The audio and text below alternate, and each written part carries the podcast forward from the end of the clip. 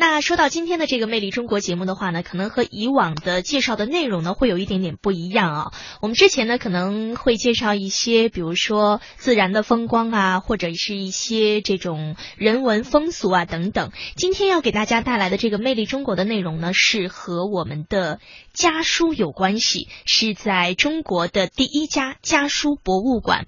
哎，想问一下晨曦大哥啊，香港人的话会有写家书的这种习惯吗？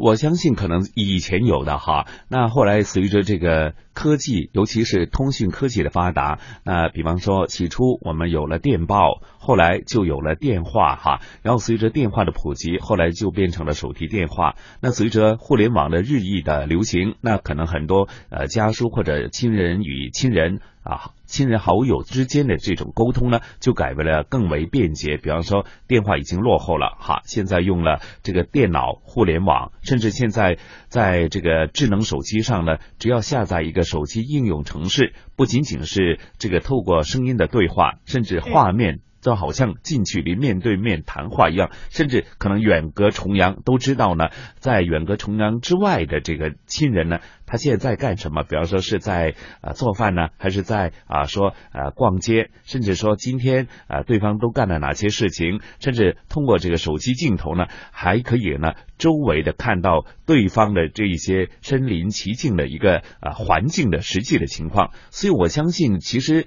呃说到家书呢，真的是随着历。史的变迁，它的内容、它的方式都已经有所不同了。没错，其实我们觉得呢，科技给我们的生活带来了很大的变化，但是在这样的一个快节奏的都市生活当中呢，需要有这样的一些人，他们能够慢下来，去保护我们这些珍贵的。历史文化哈，比如说今天要给大家介绍的这个家书博物馆的馆长张丁就是这样的一个人。十月二十六号的时候呢，对于年近知天命的张丁来说呢，非常值得纪念，因为他苦心孤诣的抢救的五万多封的家书呢，终于有了一个好的去处，这就是之前我们跟大家提到的，在中国人民大学呢成立了家书博物馆，在这一天呢成立了。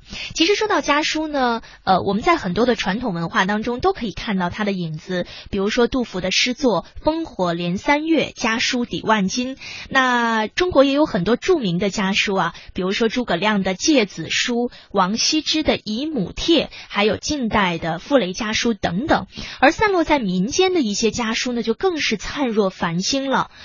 刚才呢，西哥也提到了，随着互联网、电子通讯日益的普及呢，作为民族文化心灵密码的家书呢，现在正在面临着消亡的危险。所以呢，张丁啊，他是一个学习这个历史专业的出身的这样的一个人，他就打算在这个时刻的话呢，抢救我们的家书文化。呃，其实呢，很多人都在说啊，这个家书可能名人的家书会更有保存的价值，但是在他看来的话呢。平民的家书，也就是普通人家的家书呢，是更可以看见一个活着的中国。呃，那接下来的时间，呃，晨曦大哥和收音机前的听众朋友，是不是跟随着我们的记者一起走进家书博物馆，去看一看活着的中国是一个什么样子呢？它是绵延千年的古老智慧，是连接血脉的远方使者，也是承载情感的心灵寄托。一封家书，一段历史，打开尘封的记忆，伴随着家书作者的心绪前行，领略手写家书的多元魅力，守护温馨和谐的精神家园，唤起对传统家书历史文化价值的思索。魅力中国，让我们走进中国首家家书博物馆，感悟手写家书中的历史与情怀。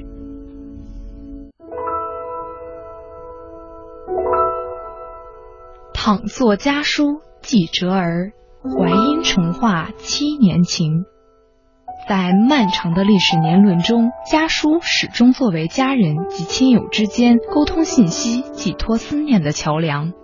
在这座桥梁上，不仅承载着每个人对家人最情真意切的问候，还担负着跨越历史长河的传统文化。二零一六年十月二十六日，中国首家家书博物馆在人民大学揭牌成立。家书博物馆呢，虽然是在十月家书博物馆张丁馆长，可能有些人认为可能是突然冒出来一个家书博物馆，其实家书博物馆的筹备已经有十年之久了，甚至可以说超过十年了。我们在二零零五年的时候就发起了一个抢救民间家书的活动，这个活动呢，当时就是面向海内外征集散落在民间的这种家书，征集来以后呢，他的目标当时就定了个目标，要把它保存在博物馆里，要创建一个中国的家书博物馆。不忘初心。才能方得始终。家书博物馆历经了十年的辛苦筹备，收获了来自清朝的、民国的、知青年代的、两岸的种种家书，总数量达到五万余封，其中包括家书的实物原件三万封，以及一万封的复印件，还有一万封左右的电子件和扫描件。正是这些来自各方对民间家书文化遗产的支持，让家书博物馆有了继续前行的动力。我们保留家书，把这个家书的这种资料尽可能保留下来，就是保留了中国传统文化的一个很大的一个资料库。尤其将来信息社会发展到这个无限很发达的时候，我们到哪里去接触那些第一手的凝结着中华民族这种每个家庭每个人的亲情？情感的这种原始的材料史料呢，我们可能要到家书博物馆，到去家书里面去寻找。我觉得这一方面，我们家书博物馆就有责任去做中国，首先要做一个中国家书这个资料的保存的这种基地，第二个要做中国文化的传统文化的一个传承的一个基地。纵观历史，文字的产生伴随着手写家书的诞生。根据考古发现，家书的实物最早可以追溯到两千多年前的战国末期，由出征的秦国士兵写给家人的两篇木简，而家书文化也开始了历经千年的传承。家书博物馆从收集的五万余封家书中选出了一千封，按照历史时间顺序分为古代家书、明清家书、民国家书。等六个单元进行公开展览。篇《悠悠新曲》，古代家书。从汉代开始，随着文学的发展和纸张的出现，家书的应用变得更加广泛，内容也更加丰富，留下了不少千古传颂的名篇佳作，如诸葛亮临终前写给儿子诸葛瞻的家书《诫子书》。夫君子之行，静以修身，俭以养德。非淡泊无以明志，非宁静无以致远。表达了一位父亲对孩子最后的殷殷教诲与无限期望。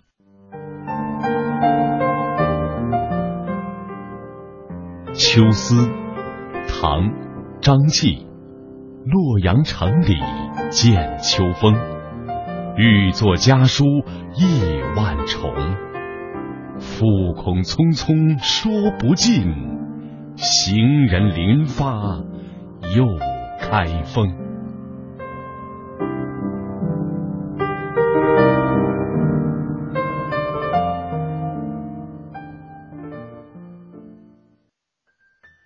第二篇旧墨温情，明清家书。明清两代是古代家书发展的高峰时期，家书交流更加普遍，收递家书成为人们日常生活的重要内容。明清时期，随着这种家书传递，有件民间的网络啊，原来家书传递是靠熟人捎带，有的附带的官方的驿站，从明朝开始有了民信局啊，那么就。家书传递更方便了。明清商业发达，很多这个经商的，就比如说徽商、晋商，他们有自己的这种传信的网络。这样说，明清时期是我们国家家书发展上的一个高峰。嗯，特别是晚清，嗯，邮政从西方引进，大清邮政呢，一八九六年开始建立以后，很多老百姓都有了通信的权利，所以这个明清的书信越来越多。这个时期的家书有两个特点。一是数量多，许多文人学士的文集中都收有家书，李治、汤显祖、顾炎武等都有精彩的家书传世，书仪、尺牍集之类的著作也广泛出现，普通人的家书在民间也有流传。二是内容丰富，除应酬、郊游、唱和外，不少表露心迹和记载史事的作品，史料价值也比较高。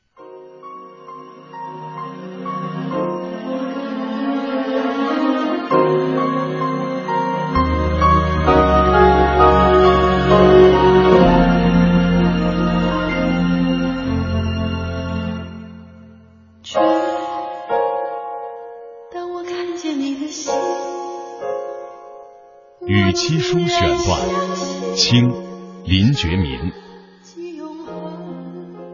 意应清清如雾，吾今以此书与汝永别矣。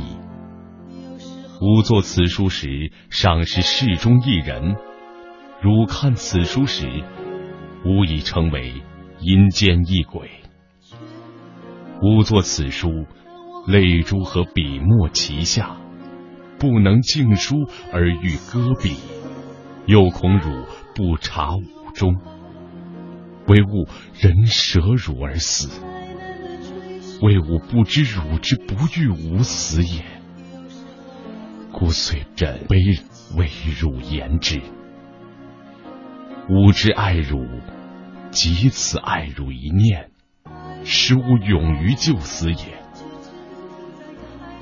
吾自遇汝以来。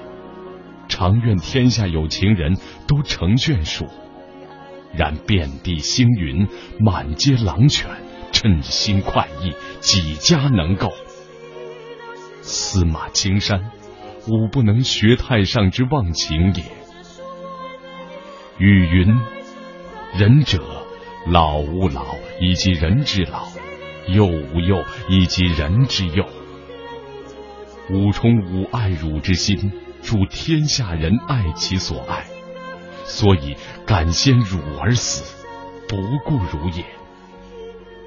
汝体无此心，于涕泣之余，以天下人为念，当以乐牺牲吾身与汝身之福利，为天下人谋永福也。汝其勿悲。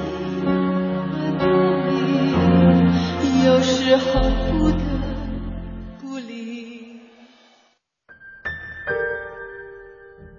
第三篇，流年岁影，民国家书。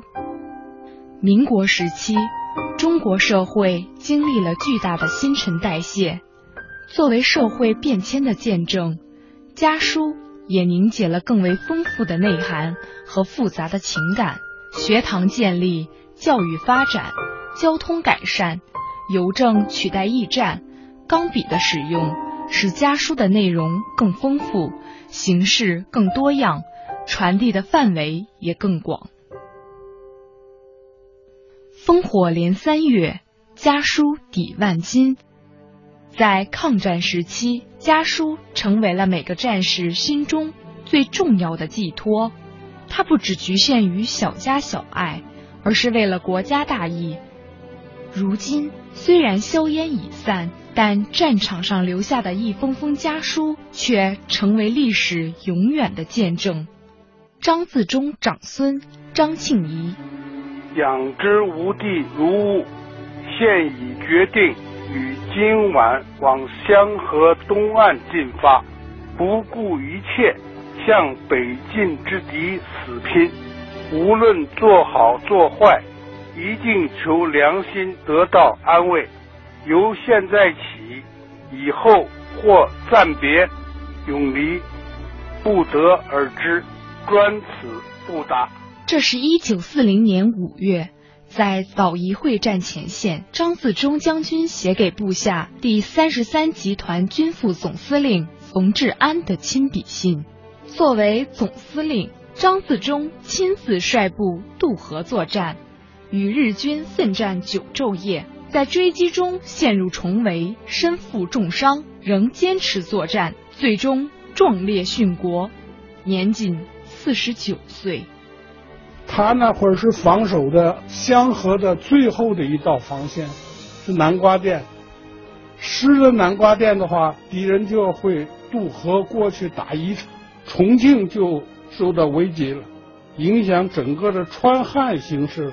张自忠是抗战阵亡将士当中军衔最高的将领，周恩来称赞他其忠义之志、壮烈之气，只可以为中国抗战军人之魂。在一九三八年的临沂战役中，张自忠率领五十九军与敌鏖战七昼夜，将日军号称“铁军”的板垣师团击溃，粉碎了日军向台儿庄前线增援的战略企图。建新记者到了战地去采访他，他说了一句话：“敌人的武器虽然精锐，可是我们的部队。”在国仇家仇之下，都咬紧牙根和他们死拼，在伟大坚强的民族意识和热情的沸涨之下，高涨着抗日的怒火之下，他们的武器也和我们平衡了。在牺牲前的最后日子里，张自忠没有给家人留下只言片语，却给将士们写下了鼓舞士气的抗战家书。第四篇：激情岁月，五十年代家书。五十年代家书在书写形式方面开始发生较大变化。五十年代家书又经历了一个新的变革。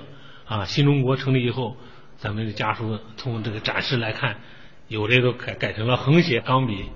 但是这个到五六十年代，这个家书还有一个重要的特点，它的内容呢，就反映了这个新中国初期建设新中国人们这种斗志昂扬、积极向上的这种精神风貌，都在家书里有反映。第五篇，风华绝响。改革三十年家书，随着中国改革开放政策不断深入，生产力得到极大解放，家书内容也呈现丰富多彩的特征，从一个侧面反映了改革开放的历程。到了改革开放新时期，啊，我们知道这种出国的多了啊，留学出国，然后恢复高考，很多人离开家乡到了大学，啊，给父母家人写信。还有到九十年代又下海啊，社会生活改革开放的大潮，这所有的这种经济生活、这种政治生活、文化生活都在家书里有反映。所以我们说，到了八九十年代，咱们家书又迎来了最后一个高潮，一个大的发展啊。到九十年代中后期，逐渐被新媒体、新的通信方式所取代。所以说，我们这个通过这种家书的发展历程的这种检视、这种展示。我们在各个时期选择典型的家书和家书故事，让人们来欣赏、来感受咱们中国家书传统家书这种风貌。在感受参观的过程中呢，一方面受到文化的这种熏陶，第二个呢受到家书内容的这种震撼，还有这种亲情的这种温暖。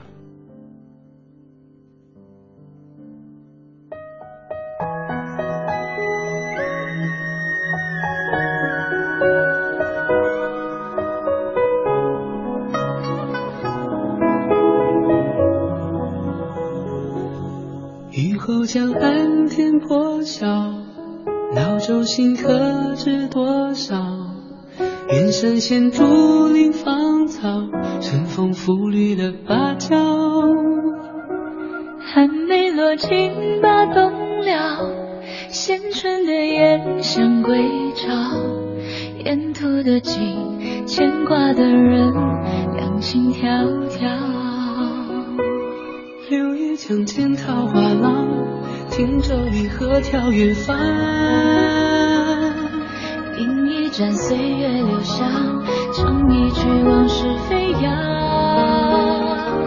山水间歌声回荡，回荡思念的滚烫。去年的家书两行，读来又热了眼眶。云水边静沐暖阳，烟波。交汇的故乡，别来无恙。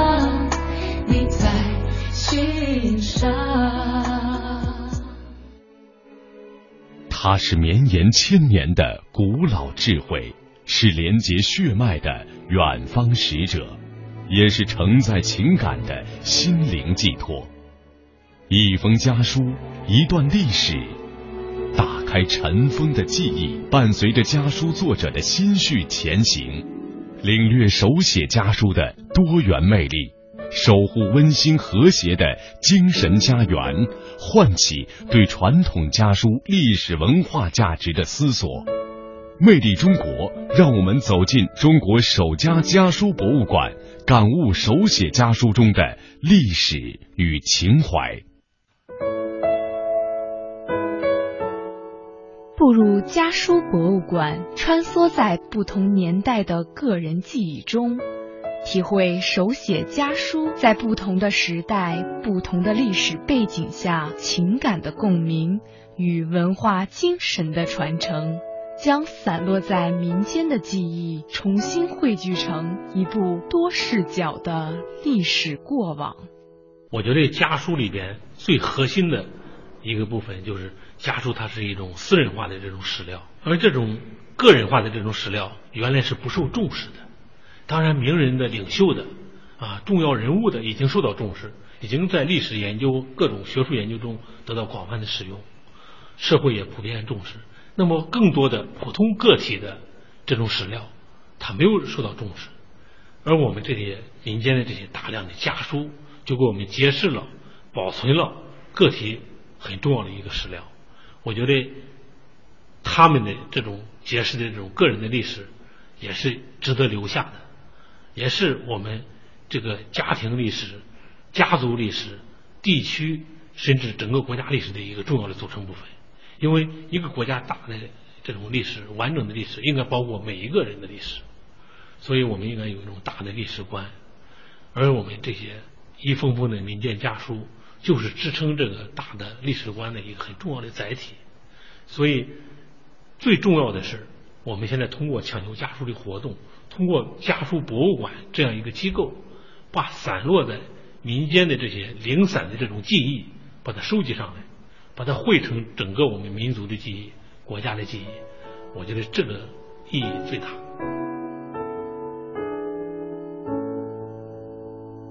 收集零散的记忆，汇聚成一部丰富多彩的国家记忆，这也是每个抢救家书参与者的最大希冀。但是，由于家书本身的私密性质，在收集民间手写家书过程中，免不了遇到质疑与冷遇。家书确实是比较私密性的，可以说是纯私人的一种文献。原来这些家书呢，可能局限于就是写信人、收信人两个之间，可能就呃来来来传阅。呃，最多的呢，可能在家人之间，嗯，三个人啊、五个人，就局限在家庭内部。现在要把这些家书拿出来，要要有可能公开展览呀、出版呀，或者放在博物馆里，可能有些人会有疑虑。事实上，我们在抢救征集家书的过程中间，也遇到了很多这样的这这样的这个捐赠者的这种疑问。他们都问我：这是个人的信，我我有很多隐私，我怎么能拿给你呢？其实我们在抢救家书是有几个层级的。比如说，我们博物馆收藏家书，一把它从你家里边转到博物馆是收藏起来，可以不公布，嗯，我们不进行你披露，你的隐私我们保保护你的隐私，严格按照你的要求，这是一类。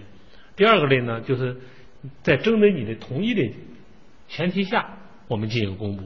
你同意展览，我们进行展览；你要不同意展览，我们就把它收藏起来。至至于出版呢，也是同样的道理，你同意出版，我们就出版。另外出版呢，我们严格按照国家的这种著作权法啊，保护作者的著作权啊，这种支付稿酬啊，这都都按规定进行。所以这个这种私密的文献现在变成了这种公共的这种财这种文化遗产，我认为这是一个很重大的社会进步啊。大家明白到，我原来这种私密的文献，有些老人看可能就是。呃，他们怎么后来就跟我们互动比较多的呢？有些老人认为，我原来年轻时的书信是有很多隐私。你比如说，我们收集的有一批家书，就是一九四十四零年代年轻人两个年轻人之间互通的情书，这两个年轻人当然后来慢慢的就长大，就啊结婚成家，一直到年老，现在都八十多岁了啊。他们认为这些在四零年代那些时候的信呢，原来是有很多隐私在里头，确实不好意思拿出来。但是时间随着时间的流逝，时间一长，他们认为隐私已经慢慢在淡化啊。这样的话就是呃，应该把这些文献，把这些这些记载的情感和亲情的这些书信呢。把它保留下来，啊，另外把它贡献给博物馆，发挥更大的社会效益，所以得到了更多老年人的支持。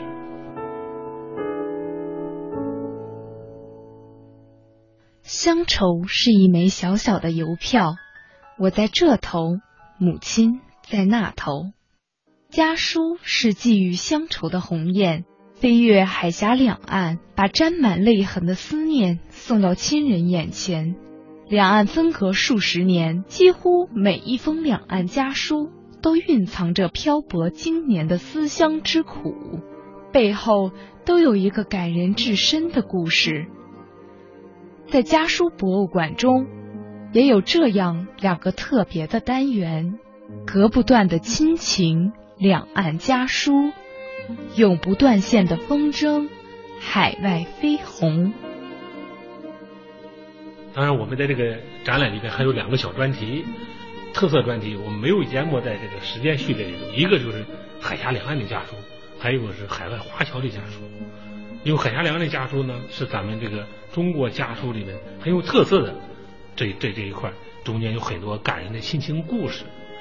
嗯，海外华侨的呢，这个历代华侨，我们从晚晚清时期到各个时期的民国时期啊。呃，这个解新中国成立以来，各个时期的华侨，他们寄回祖国的这种书信啊，都是做了典型的展示。呃，我认为啊，我就是把它把这个华侨啊，其实是爱国情感在家书里表现的最为明显的。我们把这个华侨比作，比如说比作放飞的一种风筝，放得很远，但是它总有一根线与祖国母亲紧紧相连。那这根线就是可以说就是家书。通过家书，他传递给祖国的这种情感，都在历代华侨的家书中有充分的显示。当然了，在这个这些家书里边，我们很有特色的也有一块收集到很多适合港澳同胞的通信，就港澳的这些同胞和内地的和我们大陆的这种家人之间、亲友之间的通信也有很多。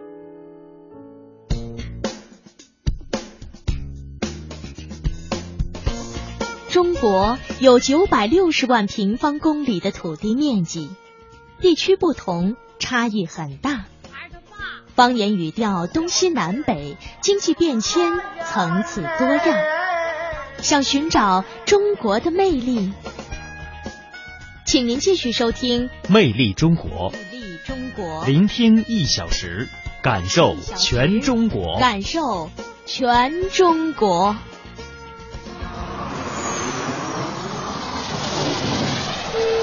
还有两个小时才起飞呢。是啊，应该再逛逛。麻烦您往右边靠一靠，我赶时间。在机场搭乘自动人行道时，请留出左侧作为急行通道，方便他人通行。这里是一位先生，您好，我是本班机的乘务长。哥们儿，麻烦您换座。先生，麻烦您让我过去。南京前往香港。登机后，请尽快就座，不要阻碍过道，影响通行。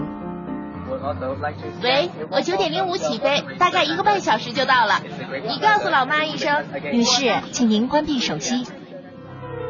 起飞前，请确认所有电子产品均处于关闭状态，以免干扰飞机安全起降。先生，先生，飞机还在滑行，请您不要打开行李舱。哦。抱歉，抱歉，我还要转机，时间紧了点飞机仍在滑行时，请耐心等待，不要打开行李舱，以免发生危险。文明护航，安全直达，自觉遵守乘机规范，平安和谐，伴你高飞。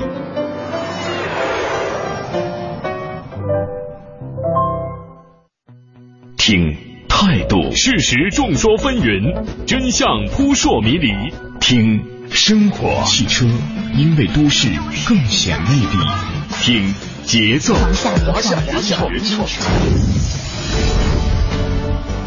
，FM 八十七点八，一零四点九，AM 一二一五，中央人民广播电台华夏之声，给你最动听。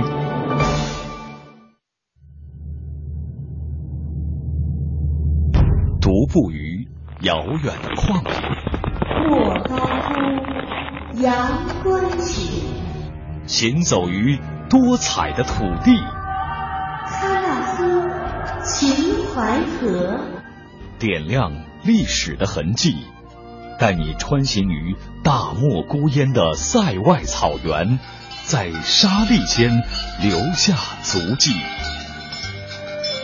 饱览中华的文明，陪你穿梭在流光溢彩的城市转角，在电波中勾起回忆。魅力中国，我们一起去感受中华大地的博厚与悠远。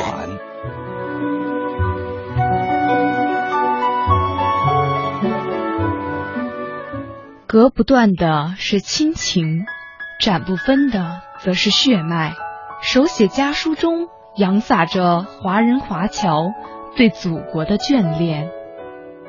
铺开一张信纸，提起笔，写下自己的心绪，装上信封，交给邮筒，等待远方亲朋的回复。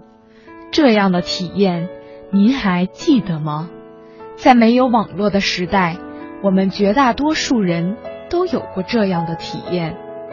那时候，书信是我们与外界沟通的一个慢渠道。我们惦记着每一个字里行间的温情。家书啊，它作为中国传统文化的一个重要的一个部分啊，虽然现在渐渐的离我们生活远去了，但它曾经在我们的先辈生活中间扮演了那么重要的角色。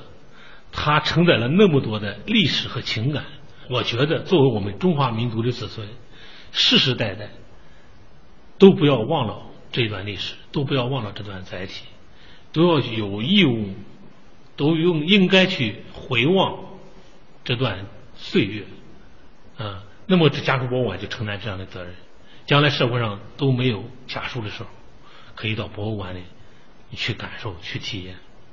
我觉得还有一个很重要的一个一个一个原因，就是因为现在我们社会都非常紧张，社会的竞争加剧，节奏在加快，尤其年轻人压力很大，他们围绕这个就业、围绕升学、围绕学业啊，整天的快马加鞭，搞得精神、身体很疲劳，精神高度紧张。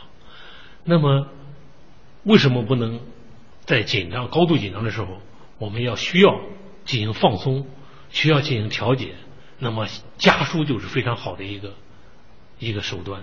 你比如说，我们在高度紧张的过程中间，我们抽出一点时间，我们停一下，我们选一封家书，我们静静的读一封家书，我们拿起笔啊写一封家书，挑选一个比较喜欢的信纸，然后再挑选一个很优美的信封，那么拿起笔来一笔一画给自己。亲爱的人，自己思念的人，写一封信，然后呢，选一枚邮票到邮局，自己亲手把它粘上，封上以后投到邮筒里。我觉得，在这个过程中间，你会收阅到，你会享受到这种新的通讯手段，微信啊、微博呀、电子邮件所享受不到的这种精神的享受。那么，收到你家书的那个人呢，他会惊喜的。相反呢。你如果能收到一封对方的来信，突然收到一封手写的家书，那种兴奋和喜悦，绝对远比我们手机带来的，我觉得要好得多。我觉得就是他这写家书啊，它是一种整理自己心情的一个一个方式，它可以让自己的心情从喧嚣的世界中间暂时归于平静，它可以调节自己的身心。我觉得对年轻人来说，这一点尤其重要。因为年轻人现在高度紧张，现在这个社会压力压力巨大，嗯，著名的这个文学家木心先生曾经说过，这个以前什么都慢啊，车马慢，邮件也慢。他呼吁的是，他怀念的是一种慢生活。我觉得在我们信息化高度发展的社会，我们也需要一种慢生活。为什么人一直要上紧发条在向前奔跑呢？不能偶尔停下来，呃，要慢一些呢？那么家书是一个放松心灵。休息心灵，回归那种自己的这种田园的一个很好的方式。漫漫历史，点点岁月，有多少先辈曾用文字记载过往，用信封装点思念，将其化为一封封家书，邮寄到远方的人手中。家书文化承载的不仅是每个人对过往的记忆。还有绵延几千年来的中华民族精神。其实我们这个家书的收集和整理，呃，看上去其实它是感觉是物质文化的保存，但其实它是一种精神文化的一种传承。我觉得是，家书首先是双遗产性质，首先是物质文化遗产，另外还是非物质文化遗产。为什么这样说呢？它的有形的这种实物，它是一种物质书信在那里。摆在那地方是物质物质遗产，但是家书里面所蕴含的这种礼仪、这种文化、这种精神思想，它是一种非物质的东西，所以既需要把家书的实物保存好，又需要把非物质、非物质的这种文化进行保护好、来传承好。更重要的是，它代表了一种民族的这种精神，它代表了我们民族的这种一种情感。中华民这个这个民族几千年来所形成的这种伦理的价值观和道德观都在里头。你比如说是长辈对晚辈的这种关心爱护这种情感，晚辈对长辈这种敬爱这种孝道，同辈兄弟姐妹之间亲如手足，同学战友这之间都是亲如手足这种同辈的这种关系，可以说就是人与人之间的这种关系。友爱的这种关系，还有男女家庭夫妻之间的这种纯洁的这种爱情，我觉得这种情感都是我们现代社会所需要的，一直所需要的，需要我们所传承的。他这种情感，还有最高的一种情感就是爱国情感。我觉得亲情的最高等级就是爱国，爱国情感在家书里面反映的特别明显。比如说，我们有一批抗战家属，啊。去年在纪念抗战胜利七十周年这个活动中间，发挥了独特的作用。不论是正面战场啊，还是敌后战场，八路军、新四军，他的一封封家书，确实反映了那个时期青年人、革命战士面对国家危难、民族危亡的时候，他的真正的这种投身于积极投身于这场民族解放战争中间的。那种情感都在家书里面所反映出来了，嗯，所以这就是我说的抗战精神，就是我们民族精神。拿出一张纸，提起一支笔，沉下心来，给你爱的人写一封家书，静静的体会手写家书的美丽。